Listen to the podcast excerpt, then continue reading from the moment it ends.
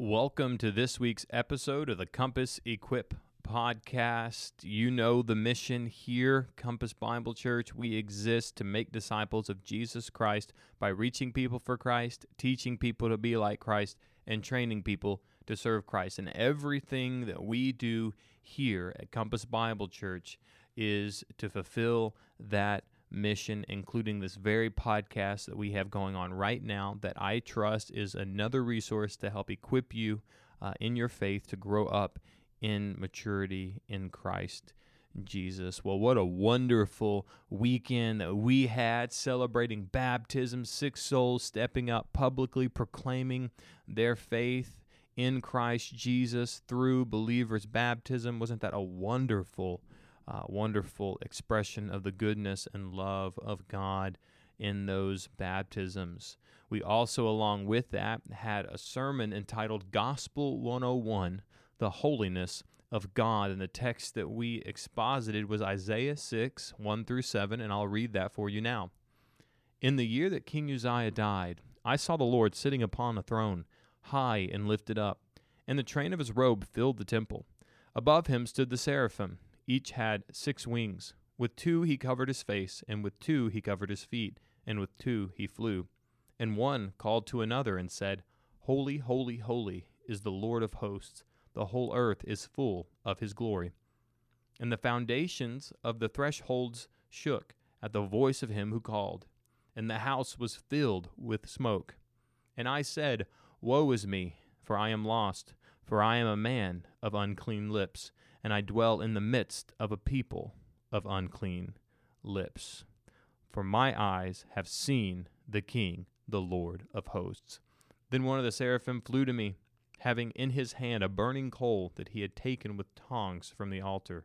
And he touched my mouth and said, Behold, this has touched your lips. Your guilt is taken away, and your sin atoned for. What a wonderful verse, verse 17, that, that God would say, Behold, your guilt is taken away and your sin is atoned for. Imagine that reality for Isaiah, for, the, for him recognizing his sin before a holy God, and then him being covered, his guilt being taken away, his sin being paid for by God. And that same truth that every Christian has in their own life that we can say that God has said our guilt is taken away and our sin is atoned for. And that precious truth finds in itself that context of the holiness of God, right? the guilt being taken away and the sin being atoned for, finds its full meaning in understanding what it means that God is holy. I mean, those words, your guilt is taken away, your sin is atoned for, uh, has a different uh, density to it, if you will, a, a,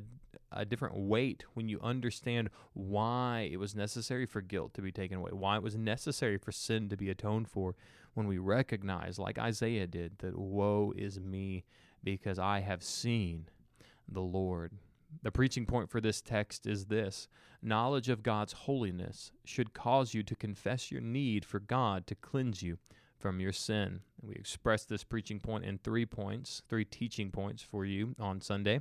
Number one, you need to have a clear vision of God's holiness. We even talked about in the sermon that if we want to know how to live in light of who God is, we have to have a clear vision of God's holiness. If we're going to know how to interact with God and how to relate to God, we have to relate to Him based upon who He is. And if He is, in His very essence, holy, the epitome of what it means to be set apart and pure that that's the basis of how we begin to relate to God based upon who he is, not based upon who I think God is or who I've in my mind conjured up to who God is or who, who I've deduced who God is. I got to recognize who is God. And if he is holy, then that begins the foundation of how I would relate to God. Secondly, we need to properly respond to God's holiness. Like I recognize that I've got to define the God, the holiness of God in the way that He's revealed Himself to us in Scripture, but then I then need to be taking that and using Scripture uh, and its application. I need to be asking myself, well, how do I properly respond to God's holiness? I mean, there is just a, a litany of ways that we would express our relationship to God based upon His holiness. I mean, a good example is in verses four and five of Isaiah six Well, we see what creation did. The foundations of the temple shook, and the whole temple was filled with smoke.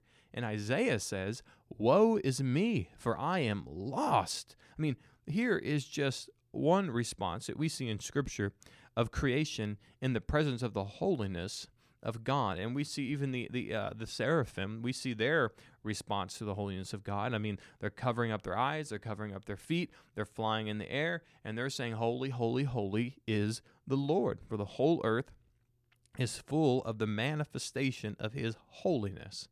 I mean, what a wonderful picture of the proper ways to respond to God's holiness. Now, for you and me as Christians, there's a lot of day to day application to this. And really, I like to describe some of the way that we apply it based upon the illustration I used on Sunday uh, about living with a wild lion. Like once we've identified what this thing is, that this is a beast, is a wild lion.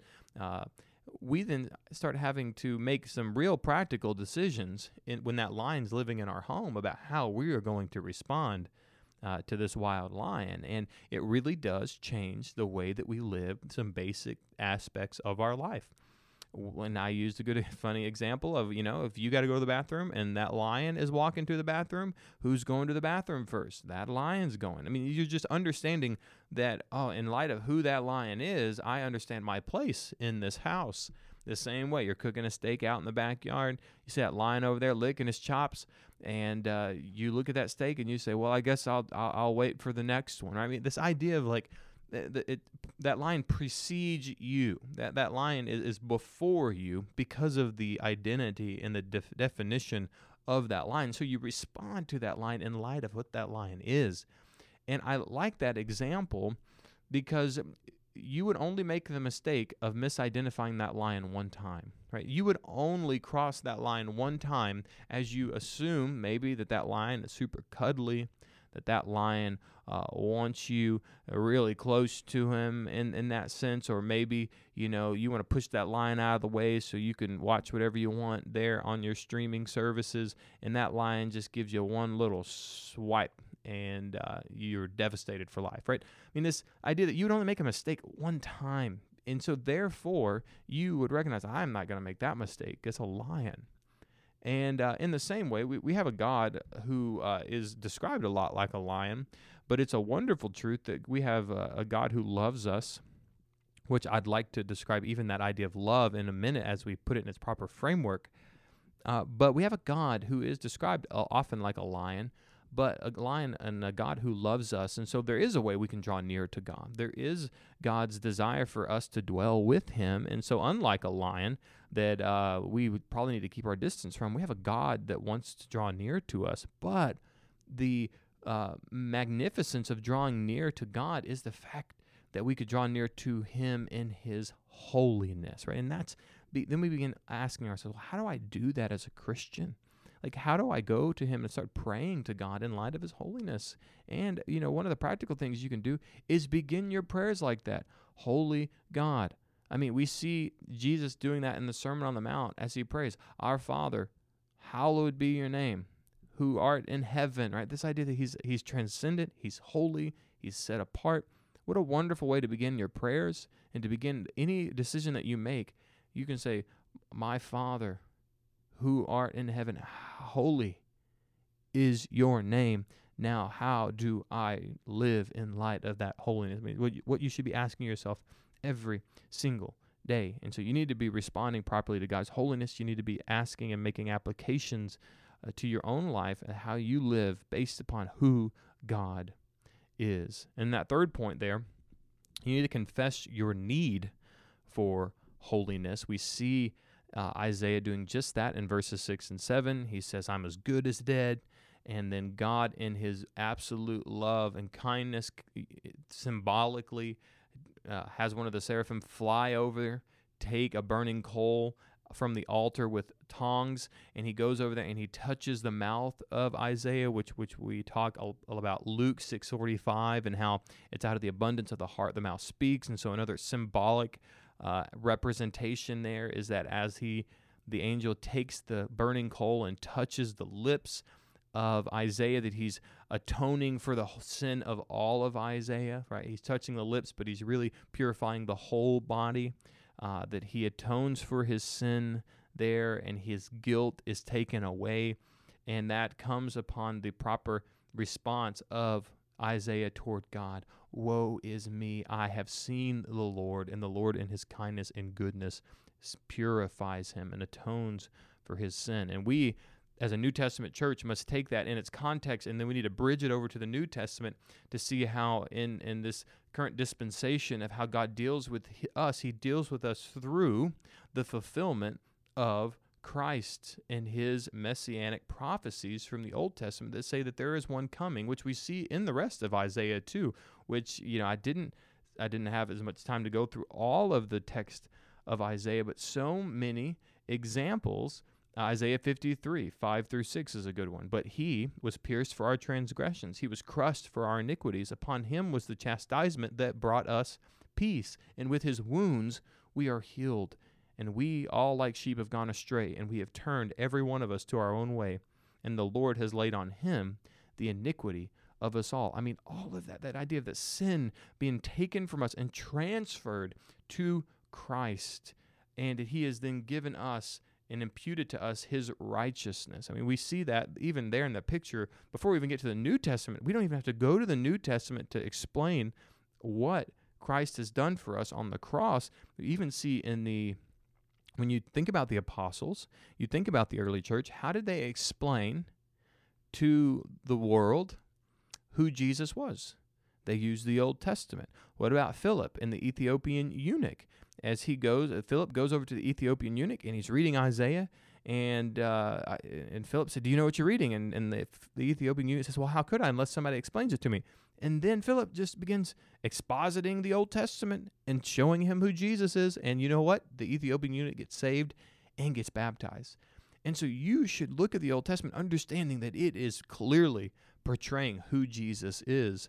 But we do see it further illuminated in the New Testament, this idea of atonement. We see it there, like I uh, already shared this text in uh, service on Sunday, Colossians 1 19 through 23, we need to confess our need for holiness because it is in Him, in Christ, the fullness of God, which includes the holiness of God, was pleased to dwell in Christ, and through Christ to reconcile to Himself everything, whether on earth or in heaven, making peace by the blood of his cross. Right? This was the problem. Verse 21 We were alienated, we were hostile in mind to God, we were doing evil deeds, and through the blood of the cross of Christ, we have been purified, making peace with us through the blood of the cross. And he, in verse 22, Christ, has now reconciled in his body of flesh by his death. And this is why we talk about why does it matter that Jesus was perfect? Because he reconciled in his body our souls. And so there had to be something in who he is, in his uh, ontology, in who he is in his existence, in his body of flesh as it bore our sin. It had to be sufficient. He, he had to be sufficient to bear our sins. And his death was sufficient because of who he was, because he was the epitome of holiness. He was the fullness of God and his holiness. In order to, the rest of verse 22, to present you holy. I mean, that is the picture of all of Scripture that we were that we need to be holy, that we need to be set apart, that we need to be cleansed and purified to be in relationship with God. And He has made us holy and blameless, and He presents us to God above reproach. And that is the beautiful story of the gospel that we see in Isaiah 6 1 through 7. Now, I didn't get very many questions, so I always want to encourage you guys to ask questions uh, because if you're wondering it, perhaps somebody else is too. And it would make this uh, segment of the podcast a lot more fun if you guys ask some more questions. Uh, one thing that I did want to bring up and make note of is the love of God and the holiness of God. Uh, we and I, I, talked about it in both services, and we need to think about the love of God because it's such a major theme in all of Scripture. That God loves us, that God so loved the world that He gave His only Son, that whoever would believe in Him shall not perish but have eternal life. That God loved the world, that He created the world, all of it, right, and everything that is in existence. God, in His wonderful love, created those things.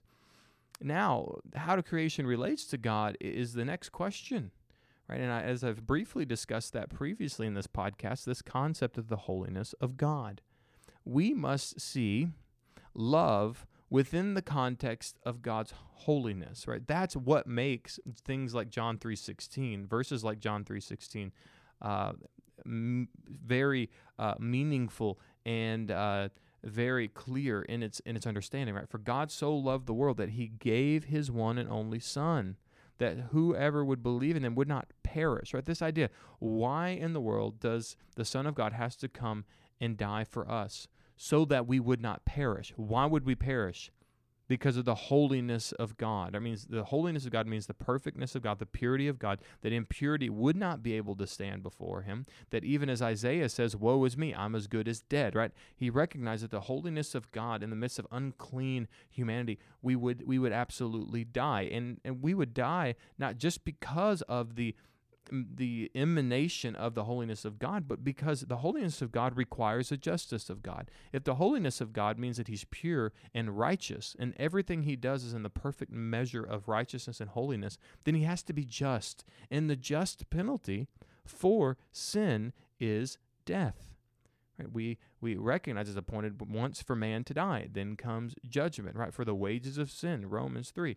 Uh, for the wages of sin is death and we recognize that and we see that the holiness of God plays perfectly into the justice of God and that does frame and put into context why the love of God is so powerful and potent in scripture because if that God is holy that he is just means so much to me that he's also loving because that's why he sent his one and only son that whoever would believe in his son to take on our sin on our behalf and then he would impute to us positional holiness. He would he would then uh, fill us with His Holy Spirit, who would then grow us up into salvation, according to 1 Peter 2 2, that we may grow up into our salvation, that we're wearing clothes that are too big, our shoes are too big, but we have this salvation, this wonderful gift, and God has called us, as He saved us, to then grow up into the salvation that He has bestowed upon us. And so we must look at love, biblical love, God's love, in the context of His holiness.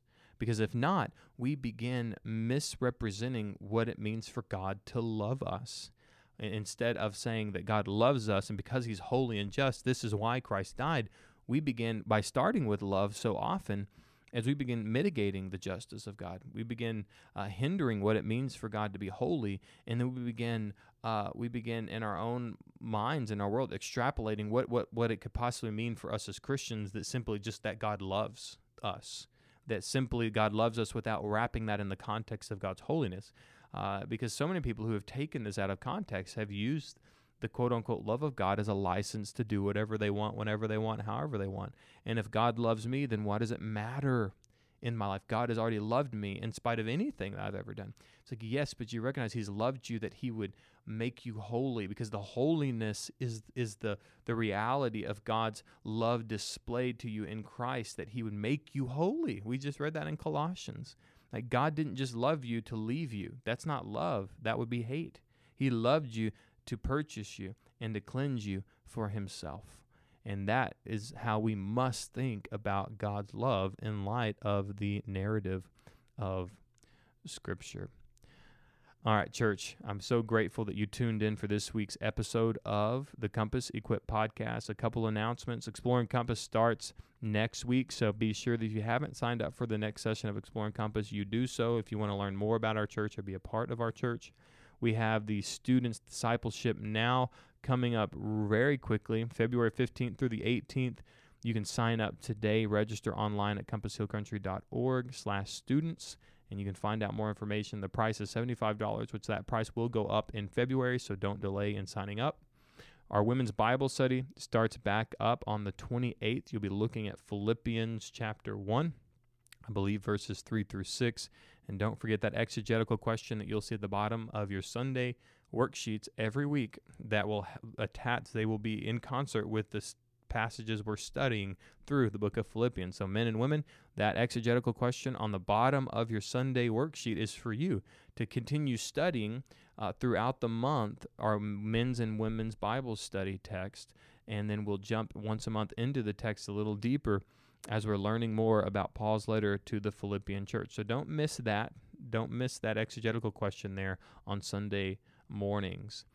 uh, as you're listening right now, our weekly podcasts are back. So make sure that everyone you know knows these live these podcasts are here and they're published every week for you to listen to and enjoy. If there's anybody in your life group who doesn't know that this exists, I pray that you would let them know and help them uh, with more resources to uh, continue growing in their faith here at Compass Bible Church. All right, life groups and members and guests of Compass, so grateful for all of you.